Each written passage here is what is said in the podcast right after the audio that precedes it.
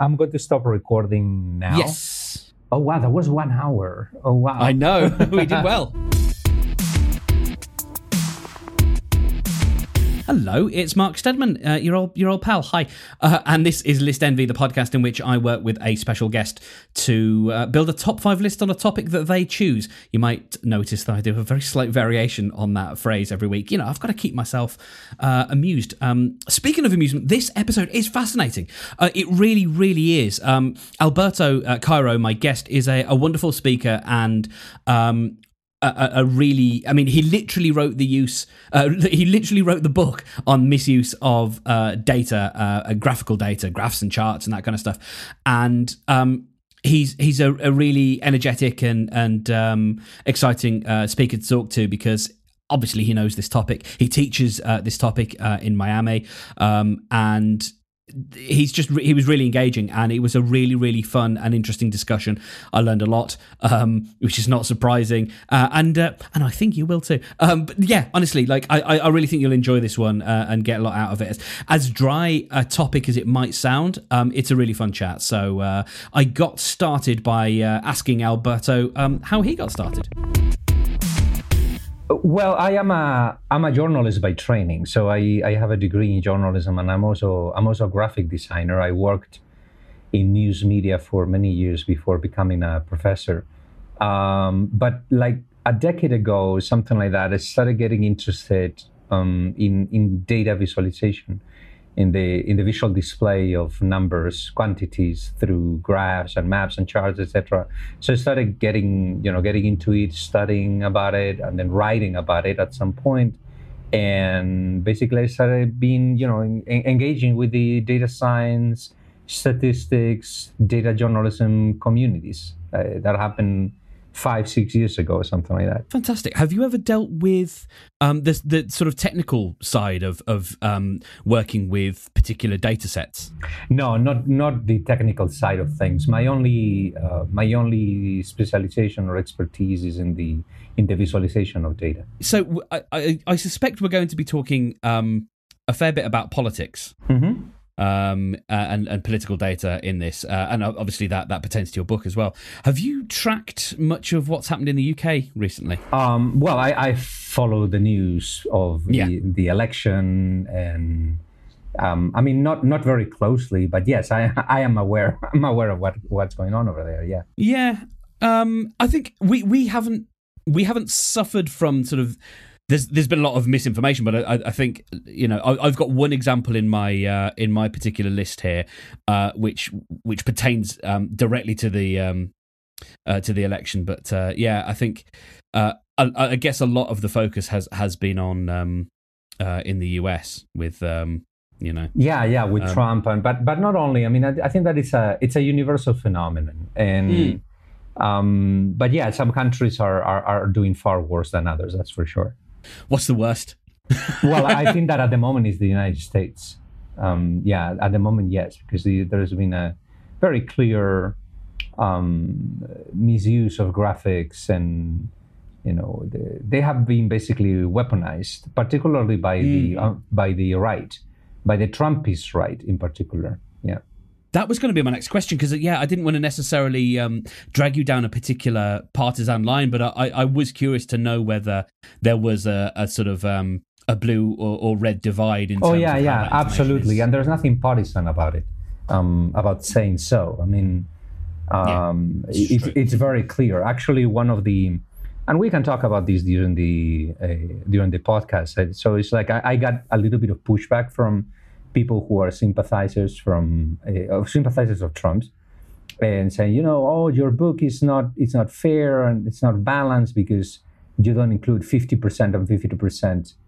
In terms of choosing the examples, it's not 50% from the left and 50% of the right. Mm. There's more like a 70%, 30% balance or something like that. I say, I actually think that I actually went too far in trying to balance out, ideologically speaking, the examples in the book, because unfortunately, whether you like it or not, most of the worst examples of misuse of graphics nowadays, these may change in the future, obviously, but nowadays come from the Trumpian right, and there is no doubt about it. So if I had included or use a 50-50 balance in terms of choosing examples, that will not represent reality. I would be lying to readers, and that's something that obviously I don't want to do. And this may be a silly or naive question, but and I'm sure I've got my own answers, but I'd much prefer to hear yours. Why do you think this is such a more common practice within the right? Because it's the same in the UK, but why do you think that is? Well, it's not the right in general. I mean, the right is as diverse as the left, I guess, and it's a little bit unfair to talk about the right. There's a specific portion of the right, which is the right. the populist right, the far right. Mm-hmm. Well, because I mean, they completely disregard. They have a complete disregard for the truth. They don't care. So they actually, I think that they fit the definition of the philosophical definition of bullshitting. There is a wonderful book published years ago titled "On Bullshit," which defines bullshit philosophically and rigorously. And bullshit is basically the complete disregard for the truth. So it's like making statements and not worrying whether those statements carry any true value. You just make statements and basically wait to see how people react to them. And if they react well to them, then you continue making those statements. And that's exactly what Trump does. Trump doesn't care about whether his statements carry any sort of truth or not. He only cares about the effect that those statements make or have in the public, right? So it's like, that's obviously weaponizing information. Again, it's not even lying. It goes beyond lying, because a liar needs to know the truth in order to lie, right? The bullshitter doesn't really care. And unfortunately, the populist right at the moment, it fits this definition of bullshit. Yeah, they use bullshit all the time. I didn't think I'd be so happy to sit and hear an academic say bullshit so many times. It makes me very pleased. Well, but again, the book was written by a philosopher called Harry Frankfurt, and it's titled "On Bullshit," and it's a tongue-in-cheek book, but it's a serious philosophy book defining bullshit. Yeah, no, absolutely. I mean, I remember the sort of the first definition from the Blues Brothers, which, you know, is back in the 80s, and I think it was you can't lie to a nun. I'm not lying. It's not lies. It's just bullshit. Bullshit. Yeah. And then there's the Penn and Teller series, which I watched a few episodes of on Showtime, which was all about just taking things that we assumed were truths and taken for granted, and sort of exposing them, and not always having the legal ground to be able to say these are flat out lies, but we can say they're bullshit. Yeah, they're bullshit. Yeah, and sometimes bullshit may be true. I mean, it's like, again, the bullshitter doesn't care about whether a statement makes sense or not. It may make sense. If it's true, it's accidentally true. It is accidentally true. And there is another piece to this puzzle, I think, or another component, which is that they are also completely amoral, not even immoral. They are amoral. Mm-hmm. And this is related to bullshit. It's like they don't care about whether their actions have any sort of ethical, say, foundation or something. They don't care. Mm. They only care about, you know, convincing people. They are propagandists in some sense. So they only care about bringing people to their group, persuading people, and basically push their agenda, and winning no matter what, or no matter the consequences. Their only goal is to win. And I am aware that many people will say, "Well, but everybody wants to win." Well, that's true, but you know, most people pay a little bit of attention to how to reach that goal without hurting other people or without damaging other people. And you know, the populist right at the moment, particularly with that Trumpian edge, they don't care. They don't care what the consequences of their actions are, and therefore they are like a nihilistic force in some sense. So, with that in mind, we are building a list of graphics most often misread. Why don't you kick us off with what your top example? Well, my top example will be the example that opens up the book, right? A map displaying the results of the 2016 presidential elections in the United States, with red representing the areas that were won by the Republican candidate, Donald Trump, and blue representing the areas won by the counties won by the Democratic candidate, Hillary Clinton. And this type of map that uses color to represent data, it's called a Choropleth map, C-H-O-R-O-P-L-E-T-H, a very long word, Choropleth. And this map is used, particularly by the Trumpian right, to argue that Trump has huge popular support, mainly because the map looks like an ocean of red with a few small islands of blue here and there. And they are recently using it to argue against impeachment. So they publish that map online and they overlay the label "impeach these," right? Yes. And you saw that, right? And the problem with that is that map, there's nothing wrong with the map itself. The map is fine. It's only that the map is being misused. It's being used for a purpose that it was not designed for. That map is designed, was created to show who won where. That's the purpose of that map. Republicans won here, Democrats won there. And the map works great for that. The challenge is that it is being used with a completely different purpose in mind, which is to show popular support. And that map cannot be used to show popular support because what it's representing is not number of people who support one candidate or the other. It's a map that is representing territory. One of the features of the political landscape or the politico-demographic landscape in the United States is that Republican vote tends to be more spread out than Democratic vote. Democratic vote tends to concentrate in big cities. Therefore, Democratic regions tend to be much smaller in size, but much more densely populated.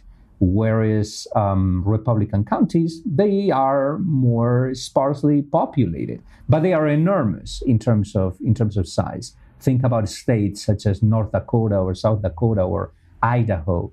They are very sparsely populated, but they are enormous. Therefore, when you color them in red, they look like an ocean of red. They are enormous, right? So again, the map is not badly designed. It's only that it's a map that is being misused.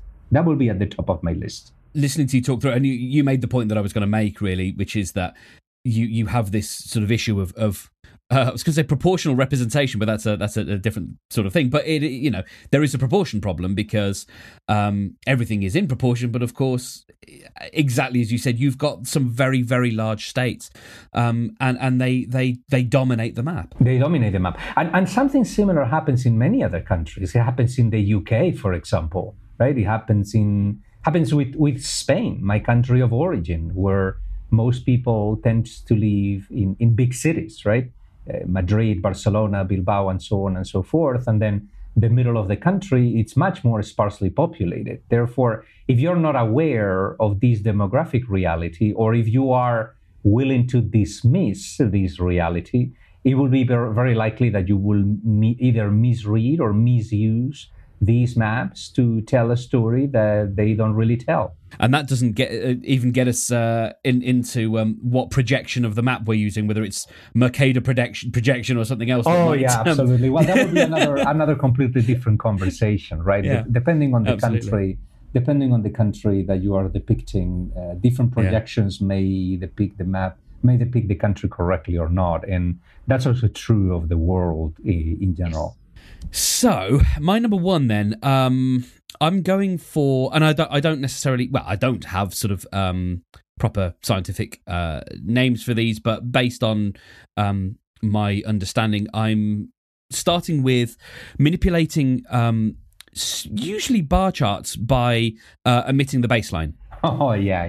That's a very common one. Yeah. Very, very, very big one, very common one. So this is taking the idea that you want to, for example, demonstrate show car safety between two models of car, and you want to say this in very simplistic terms, this is X% safe, this is Y% safe, and you look at the two bars and they are vastly different in size. You've got one that's very, very tall and one that's very short. And then when you look at the y-axis, what you see there is that the gap is representing maybe 2%.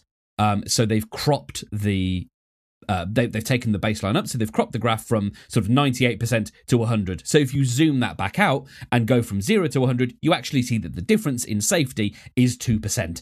And that is a fascinating look into a very, very simple way that we can very quickly, because we're visual creatures, we don't think about the axes. We just see that thing's bigger than that thing, therefore that is more important. It's a very easily trick. Extremely common. Yeah, extremely common. And actually that example connects to my second example, on my list. Because my second example in my list is also manipulating the axis of graphs to basically push an agenda. And I would even say that the example that you put of the bar graph is obviously great, and I have many more in my personal collection of graphic horrors that I have in my computer. I have examples, for instance, from Fox News in the United States, showing the variation of the federal income tax. There was an increase after President Obama became president of like 5 percentage points or something like that. But they represented that change between 35% and 40% with a bar graph that was whose y-axis was cropped, and the second bar basically looked like 10 times the size of the first one, representing almost a tenfold increase in federal income taxes. And I have another one from Venezuela, representing the results of one of the latest presidential elections in Venezuela. It was, I think, Nicolas Maduro, the current president, against the opposition candidate. And the difference between the two candidates was like 1 percentage point. But if you took a look at the graphic, Maduro's bar was like, again, 10 times the size of the Enrique Capriles. I think that it was Enrique Capriles, the opposition candidate.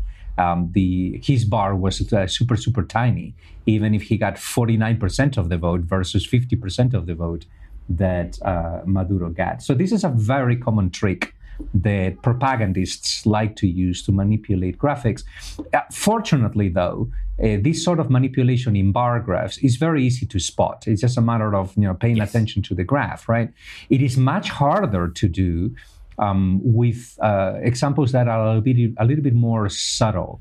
So think about, for instance, and this is my second example of my list, the manipulation of line charts. All right. So, for example, in a line chart, you can crop either the y-axis or the x-axis. And one of the features of line charts, or at least one of the conventions in the design of line charts, is that a line chart, and I explained this in How Charts Lie, a line chart doesn't necessarily need to have a zero baseline. It all depends on the graph. It all depends on the data that you have, that you are represented. Sometimes it makes sense to have a zero baseline. Sometimes it doesn't make sense to have a zero baseline.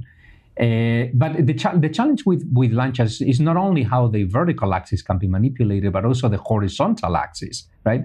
So I have one example, for instance, from a few years ago, in which a climate change denier published this line chart showing a variation of global temperatures in Fahrenheit degrees from the 18th century, I think, up to the present.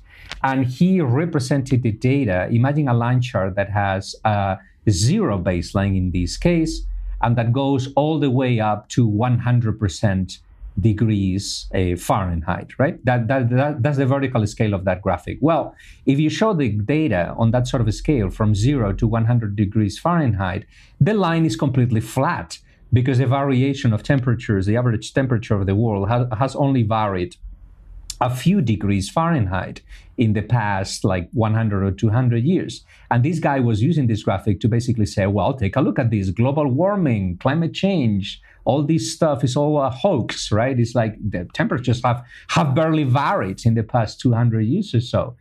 Forgetting the fact, or better said, ignoring the fact that what seems to be a tiny variation in global temperatures, an increase of 1 or 2 degrees, in particular Celsius degrees. Let's talk about Celsius degrees. So an increase in 1 or 2 or even 3 Celsius degrees, in absolute terms, it sounds very little. It sounds very small. And it's very easy to represent them in a chart, in a line chart in which the line looks completely flat.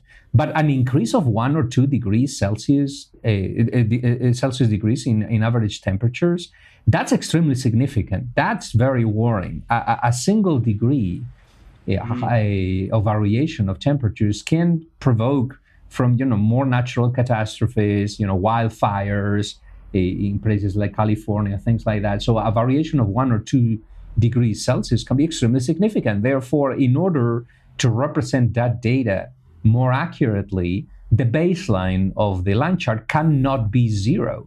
And certainly you should not go up in that scale to 100 degrees. You should go up to perhaps 5 degrees or something like that in order to emphasize the change, in order to see the increase in the past 100 or 200 years. I think my second relates very, very well to that, actually, which is, again, on the x-axis with line graphs is, and I think this might even have been a similar subject matter, but it's omitting item. And I was really surprised that this was done because I just assumed that you didn't do this. But omitting chunks of the x-axis so that you can. So I think the example that I saw was looking at the change in, let's say it was global temperature. You would go from, let's say, 200 years ago, and you would. In your x-axis, you would just bunch up sort of 100 years so that looked proportional to the rest of time. So I'm not explaining it very well, but I think you can understand what I mean. You mean cherry-picking specific portions of the chart in order to make a point, right? It's like... That would be, yeah. Yeah, so for instance, if you are showing... let's say, the unemployment rates, right? The unemployment rate in the United States... it has been decreasing in the past 15 years or so. No, not 15 years, but 10 years or so, right? So if you take a look at the line from 2008 up to 2019, the line goes down overall, right? It comes down from 10% or 11% 10 years ago down to 3.5% unemployment in the United States in the present. So in general, the trend is going down, right? However, if you crop the horizontal axis of that chart, it is very easy to choose a specific period in between, inside these 10 years in order to argue that unemployment is actually getting worse. So if I choose, for example, certain months or certain, say portions of months in this chart, I can show a line going up, just because the overall trend is going down, but there are certain months in which the unemployment rate increased. So that cherry picking is also quite common in line charts. Yeah, I think the specific thing that I was thinking of is, so on an x-axis, either axis, you imagine that you're going to see regular intervals from, let's say, 0 to 10. Oh, yeah. Now I know what you mean. Yeah. It's that specific thing of, so you're going from 0, 1, 2, and then we'll just do from 2 to 7. Yes, I know. As one thing. Yeah, I have an example. That specific thing. Yeah, I have an example in the book, I think, in which the first portion of a line chart shows intervals on the horizontal axis in years, but suddenly at some point the chart shows intervals in months. And therefore the line chart is completely distorted, right? Because the intervals in a line chart need to be equally spaced in order to represent the data correctly. If you don't space them equally, then the chart will look completely wrong. It will be completely wrong. I have got a specific cherry-picking example coming up, but why don't we have your number three? Oh, yeah, my number three. All right, so I have continue with the theme of distortion. It's not a specific example. It's a type of charts in general, charts that use 3D effects, three-dimensional effects, like perspective effects, right, in you know, with shadows and highlights, and they usually look very attractive, very beautiful, but it is very easy to manipulate them because depending on where you put the camera, so to speak, to see that chart, or depending on how much you tilt the chart, or depending on how exaggerated the perspective effect that you apply to that chart, you may make certain portions of the chart much larger or much smaller than they are, right? It's like if you apply a fish lens to a chart and you emphasize, for example, in a bar graph, you know, the bars that are closer to you, they are going to look much bigger than they really are. And the ones that are farther away from you, they will look much smaller than they really are. This kind of manipulation is also quite common. And sometimes people do it not in purpose, right? They do it unintentionally just because they think that graphics with a 3D effect, they look cool and very attractive. And they certainly do. They look quite cool. But at the same time, they can be extremely misleading. The advice that I give in the book is that in general, when you are doing a graphic that is intended to be printed or intended to be shown on a screen, on a computer screen or on a mobile phone screen, all these surfaces are two-dimensional surfaces. Therefore, it's usually better not to add a 3D effect to graphics because they will likely be, you know, very hard to read or the information in them will be distorted. So my number five follows on from that, I think. And I really did consider that one. But the one that I had that sort of followed on from that, I think, is using... I've put sort of in my notes, I've put cute objects, but using sort of real world objects to represent lines on a bar graph. And so, yeah, so an example that I saw was to do with the popularity of baseball versus basketball. And they did it by using, by trying to use the correct proportions of the balls. And so what ends up happening is you have this bizarre thing where, yes, a basketball is much larger, but that wasn't actually the information that they were conveying. Sony, I think, did a similar thing where they manipulated the size of their consoles, or to the competitors' consoles, in order to manipulate that information. And I think that's an interesting one and quite a sneaky one. It is. But I guess that it all depends on whether the proportions between those objects correctly represent or encode the data. So I am not necessarily against using objects to represent data, like physical objects, like, I don't know, and this was a trend in graphics 20 or 30 years ago to draw your graphics on top of like illustrations of some kind. So you saw, for example, number of cattle in the United States, and in the number of cows and stuff was represented. The line chart showing the variation of the number of cattle in the United States was represented over the back of a cow. So you had a cow, and then the line was drawn over the back of the cow. Well, is that wrong? Well, it all depends on whether the line is accurately represented, right? So what you need to do first in any kind of graphic is to show the data as accurately as possible. So if the back of that cow accurately represents the variation of the number of cows in the United States, then by all means, you can use the back of the cow to represent that data. But what you cannot do is to force the data to fit into the shape of the back of that cow. It's the other way around. The data comes first. The representation of the data comes first. Yeah. I think if it really does depend on the objects that you're comparing as well. So, you know, if you were to compare, let's say, basketball and cricket, and you decided instead of using a cricket ball you were going to use a cricket bat, the basketball, because it's round, is going to look larger, even if, of course, you know, because you're varying area, right? Yes, and therefore absolutely. The area looks much more massive than the size of the band. Yeah, that's a problem. That's it. What's your number four? Number four, yes. Okay, so again, a broad category of graphics, but I can use a specific example to talk about it. So a while ago, the New England Journal of Medicine, they published a little opinion article arguing that there might be a connection between intelligence in a population and chocolate consumption. And and it was like this tongue-in-cheek article. It was a playful article. It was not extremely serious, right? But many people in the media took it very, very seriously because, in part, I think, the article contained a graph, what is called a scatter plot.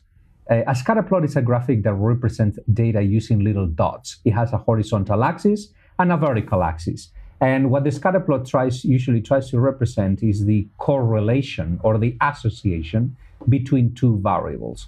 Well, the chart that, just for your listeners to envision how this chart looked like, imagine a bunch of dots, each one of them representing a country. Then the position of those dots on the horizontal axis was proportional to the chocolate consumption per capita in those countries. So if a country is to the left on the scale, at the bottom of the scale, that means that the average person in these countries doesn't consume a lot of chocolate. But if it is to the right, if the dot is to the right, that means that that particular country, on average, consumes much more chocolate, right? The farther to the right you are, a dot is, a country is, the more chocolate the average person in that country consumes. And then the vertical axis, the position on the vertical axis of these dots was proportional to the number of Nobel Prizes per 10 million people in these countries, right? The number of Nobel Prizes. And the fact was that if you took a look at the chart, the further to the right a dot was, the higher up it was on the vertical axis. That means that there is a positive association. There was a correlation between, a positive correlation between chocolate consumption per capita and Nobel Prizes per capita, right? The farther to the right you are, the higher up you are. And the correlation was very clear.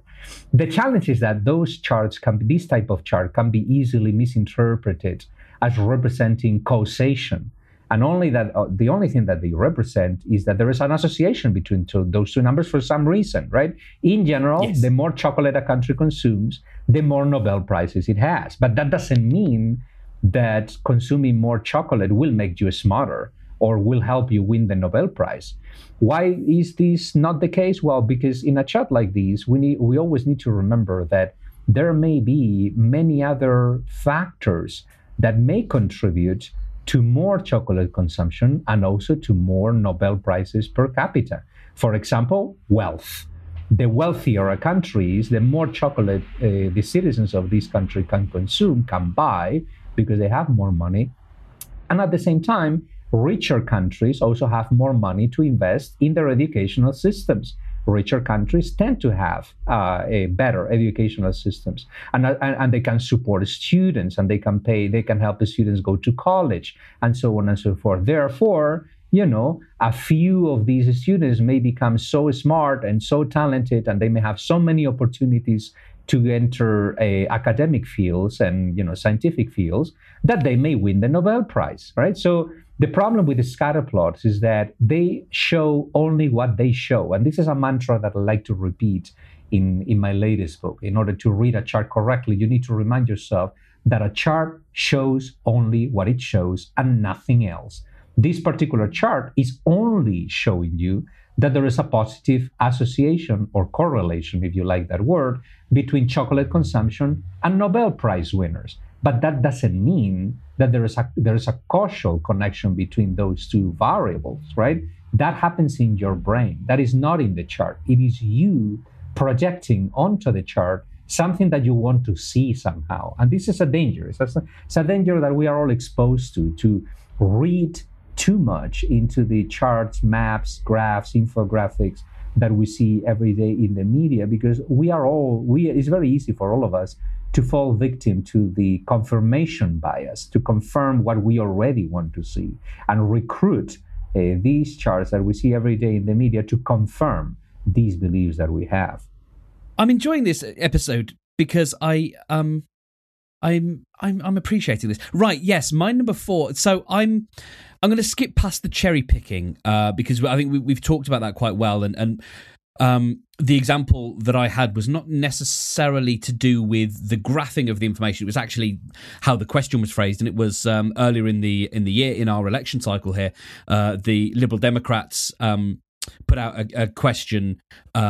Which I will link to, but it was essentially it was something along the lines of if your only options, if Labour didn't exist, who would you vote for between the Tories and the Lib Dems? And most people voted for either the Tories or the Lib Dems because there weren't really any other options. Damn!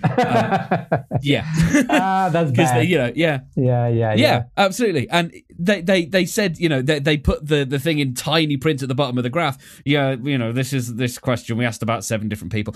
I mean, actually, we haven't talked about, which is not specifically to do with graphing, but it's done a lot in surveys, and you see this on TV programs. Or TV commercials where products are advertised and they say 8 out of 10 people said this was really good, and then right at the bottom of the screen you see this is done in a survey with you know 5 people. You know what I mean, that's an extremely important point that you're making. So certainly this example that you are providing, it's not the chart itself that is sort of like misleading people. But, you know, the survey itself, I would argue that is critical to understanding the chart. You need to look into where the data comes from, how was the data collected, is the data actually measuring what the chart claims that is being measured, how was the question posed? That's extremely important to understanding surveys, right? How do the questions bias people's answers to those questions somehow, right? Now, it is different in the United States. There's the classical example that depending on how you ask people about abortion, what do you think about abortion? Depending on how you phrase the question, you may bias their answers, just to put an extreme example. So, you know, are you in favor of killing babies? Well, that's a little bit too much, but are you in favor of abortion, right? So if you ask, are you in favor of abortion, you will get a much lower support for abortion rights than if you ask the question, do you believe in the right of a woman to control her own body, right? So if you pose the question that way, you will get much higher results for much higher support for abortion. This is because abortion is part of that control of your own body somehow, right? So which one of these questions is the correct one? Well, you know, there's a huge debate about it. I think that perhaps both of them should be included in the question, saying, you know, are you in favor of a woman controlling her body, fully controlling her body, including abortion, right?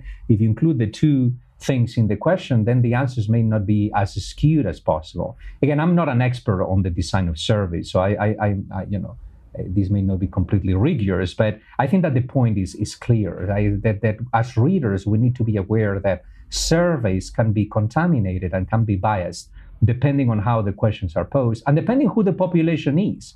So the sort of like the sample and the population that is being surveyed. So how many times have we seen, for instance, surveys, the results of surveys, and when you read the footprint, it's not only that only 5 or 10 people were surveyed. It's also that the survey was an online survey that was not randomly selected, right? One case that I described in the latest book is like and it's a fictional example, but it's close to what I've seen repeatedly, at least in the United States. It's like the results of a particular survey will be completely different depending on whether that survey has been conducted by a right-wing news organization or a left-wing organization. If you just let people answer to a question in your website, that sample it doesn't represent the population at large. Just because a right-wing organization will have right-wing readers and a left-wing organization will have left-wing readers. And those are not representative of the entire population, right? My fifth example is actually connects really well with this discussion because, again, you know, how important it is for a reader to pay attention to the source of the data that is being represented in a graphic, right? So I have this example in the book, a series of graphics made by a student of mine who wanted to analyze patterns in homelessness in Florida, right? particularly homelessness among students in elementary and middle and high school in Florida. So this student of mine collected all the data, and he came to me with the data represented in graphs and in maps, etc. And one particular map was very striking to me because I saw that in certain counties in Florida, more than 20% of students, 1 out of 5, are homeless. And I said, how is this even possible? It's such an enormous number. And this student of mine said, well, yeah, but you need to read the fine print, because you need to read, you know, how the state of Florida defines homelessness. A homeless person, according to the definition behind these numbers, is not someone who lives on the streets. It's someone who is someone who doesn't have a permanent home. So if a student has to change homes 2 or 3 times a year because perhaps her parents are divorced, or and she needs to live with an uncle, and then with her grandmother, and then with her mother, and then with her father, right? She switches homes 2 or 3 times a year. The fact that that student doesn't have a permanent home all year round already puts that student in the list of homeless people, right? So a homeless person is not someone who lives on the street. And you add to that people in short-term foster care. Correct. Which is also a fairly large number. Yeah, it's a very large number. So that doesn't mean that the numbers behind that graphic are incorrect. They are not incorrect. They are correct. It's only that in order to understand them well, a reader needs to read the definition behind those numbers. What is it that is being measured?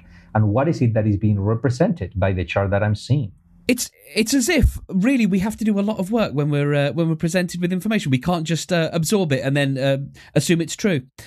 Yeah, well, and not only that. I mean, even if we trust the source of the graphics that we are seeing, and you know, I believe that there are certain sources, news organizations that are quite trustworthy because I know that they want to tell the truth. But even so, readers need to be attentive. I mean, readers need to be aware that. And this is another mantra that I like to repeat, that a chart, meaning a graph or a map or representing data, an infographic, those things are not just images. They are not just visuals. They are arguments made visual.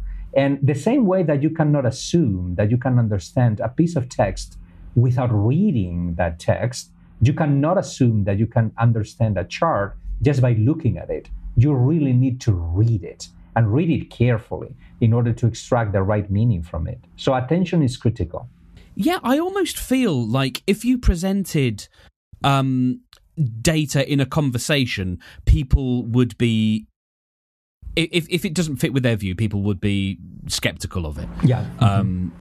But I don't know if people would be as skeptical if they saw it in a graph, because I think there is an assumption that this is scientific, therefore it's rigorous, and it may be scientific and it may be rigorous, but it's also been engineered. Yeah, and we don't think about that. Yeah, we have some tentative evidence showing that effect, that charts have this sort of magical power, quotation marks in there, magical power to be more persuasive than mere words, and that's because, you know, some of us tend to assume that numbers and charts, etc., they are, you know, accurate and they embody science and they carry some true value and more than words even. And well, that is dangerous. That is dangerous because charts can be easily manipulated, numbers can be easily manipulated. But not only that, more importantly, and perhaps more dangerously, even if a chart is correctly designed based on numbers that are correctly collected and generated, if we don't pay attention to it, we will misread it. And that's the danger, right? Because again, we are all, you know, we can all fall victim to cognitive biases such as the confirmation bias. And if we are not attentive to how we are reading a chart, it is very, very easy to basically just, again, use the chart to confirm what we already believe rather than using the chart to reason about reality and challenge our own opinions and our own beliefs. Yes, indeed. My final one then is a reversal of the y-axis. So an example of this is the most famous example possibly is a chart of gun deaths in Florida. Oh yeah, which was put out by the Department of Law Enforcement, and they wanted to prove that gun deaths had gone up when they instituted enacted a specific law called the Stand Your Ground law. And yeah, when you look at the graph, you see this uptick and then a big downtick. But what you're not, and the way they coloured it, the graph is white and the background is red, and so you see that as a background color. But actually, what it's doing is what we think of the background, that's actually the data, because they reversed the y-axis. So instead of going from 0 at the bottom to 800 at the top, it's the other way around. And so what looks like a sharp rise is in fact a sharp fall. Yeah. I saw that example. I'm familiar with that one. It's misleading. It's misleading because the design choices behind it were not very wise, in my opinion, and the graphic ends up being quite difficult to read because it breaks, certain very important conventions in chart making, such as if something goes up, show it going up, right? Because otherwise people will need to reverse the data in their minds, and the use of color is also quite tricky. I would like to make a point, though. Whenever we see charts like that one in particular, charts that look, badly designed, etc., it is very easy to say about the designer. Well, this designer is trying to lie to us. He's trying to manipulate us and whatever. More often than not, we need to give people the benefit of the doubt, because many of the graphics that are either badly designed or easily misinterpreted, sometimes they are not the product of a designer who's trying to lie on purpose. Sometimes are just the product of a designer being sloppy or careless, or designing too quickly and not thinking carefully about the data. And I know this because I come from the world of journalism, and in the world of journalism we have very tight deadlines and very little time to produce the content that we need to produce, and sometimes we make mistakes. So, as the saying goes, don't attribute to malice what can be better explained, by appealing to sloppiness or rashness or whatever. Because the fact is that these graphics are not, again, badly designed on purpose. They are just, but they are misleading anyway. So I'm not taking blame away from designers. Designers of visualizations of charts need to be more careful also. To represent the data well and correctly. But at the same time, we are all human beings. We all make mistakes. So yes, this is Alberto Cairo. This is me in the future. What a great topic. As I said, learn loads. We've got a good list that I think we end up building. So if you like the show, then listenenvypod.com is where you will find this and lots of other episodes of the show. As well as our newsletter. And if you would like to subscribe to that, I would recommend it. I might actually start putting out issues of the newsletter again, because I've sort of slacked on that over the last week or two. But, this is a solo operation. It takes a lot of time. But yes, it's worth it, because there's all sorts of fun stuff that you get in the newsletter that you don't get in the podcast. Listenenvy.com/newsletter and go and sign up for that. Lots more fun episodes in the can. Next week is a fun and funny one. So stay subscribed. If you want all the links and stuff, listenenvypod.com has them. So without much more ado, let us return to my conversation with Alberto and our final top 5 list of misinterpreted graphics. We have 2 lists, and it is now our job to combine them. And I think we've got some common area between what we've got. I think the Choropleth map I think is a really good sort of first pick, because it's an easily visible example, and it can have a great impact. So we've got a few things that are about manipulating axes. Distortions. I would call them distortions. Mm-hmm. Visual distortions of the data. And we have several examples of that. That's a broad category. And all three have been, distorted because I've sort of got your example of the 3D chart as manipulate or distorting the Z-axis. Yeah. If we take that. Mm-hmm. Showing correlation without causation, I think, is a great number two. Yeah, that could be. Number three. It could be a good number three. And I would actually categorize it as, I would call it projection. Again, how easy it is to project our own beliefs. Actually, the first example, the Choropleth map of the presidential elections in the United States, is also an example of that. It's like Trump likes that map because the map makes him feel good, right, about the election. Mm-hmm. Take a look at how much support I have.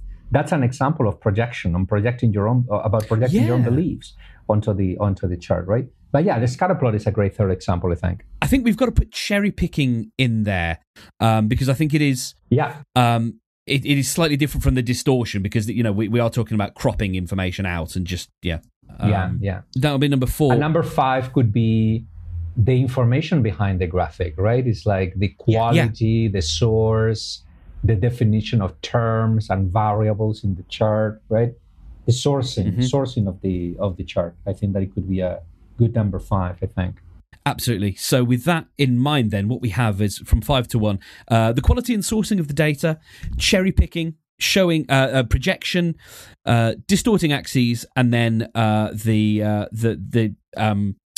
Choropleth or Choropleth map. Yeah, that's a hard one. But I think that is a good list. So I will ask you formally, Alberto Cairo, do you consent to this list? Oh yeah, I do consent to that list. It's a very good list. It's a very good list. Yeah, I think that you cannot really put these things in sort of like in order of importance. All of them are important. Absolutely. But yeah, it's a great list. So, why don't you tell us all about How Charts Lie? Tell it all about it? I mean, I can't... Well, don't read it all to us. We need people to buy the book. Yeah, well, it's a book that I wrote because throughout the years, I have been designing charts all my life, all my professional life, for more than 20 years, right? I've been a journalist, a designer. I've worked with data scientists and statisticians and journalists, etc. And throughout the years, I have designed many maps and many graphs and infographics, visual explanations and things like that for media publications. And now I teach how to design them.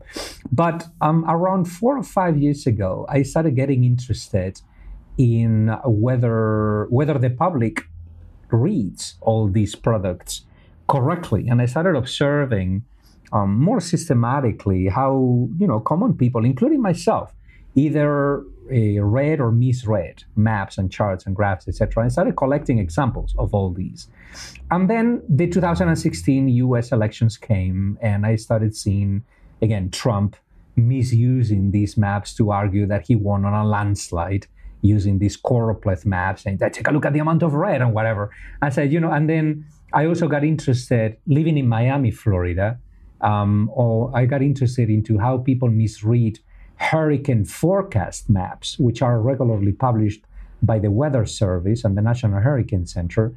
They put out a lot of visual products, a lot of maps, a lot of charts, and we have a lot of evidence showing that the common public doesn't read those graphics very well.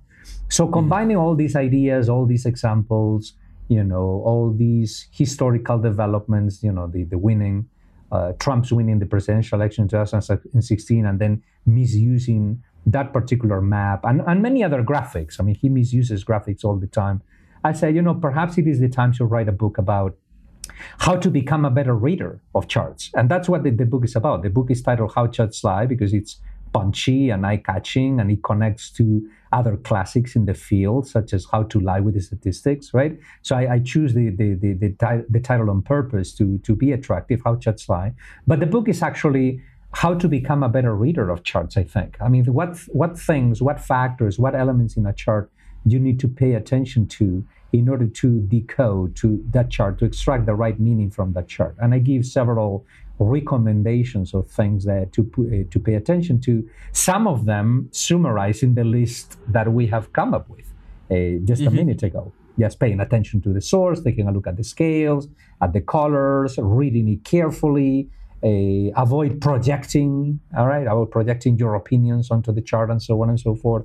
So I give a lot of little recommendations, for non-technical people. Obviously, it's a book for the general public on how to become more aware and more critical readers of the visuals that we see every day. That's it. I think the more critical thinking, I think it's becoming more and more apparent as we look at whether you want to categorize it as fake news or whatever.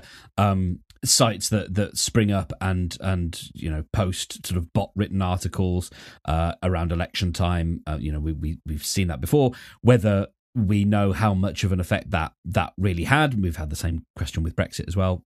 It's possibly yet to be seen, but we all need to be more. We all need to be better at critical thinking, I think. We are, yeah. And not only, I would say not only that, and this is a point that I make also in the book. It says, it's like, I'm a great believer in being a little bit more critical, a little bit more skeptical.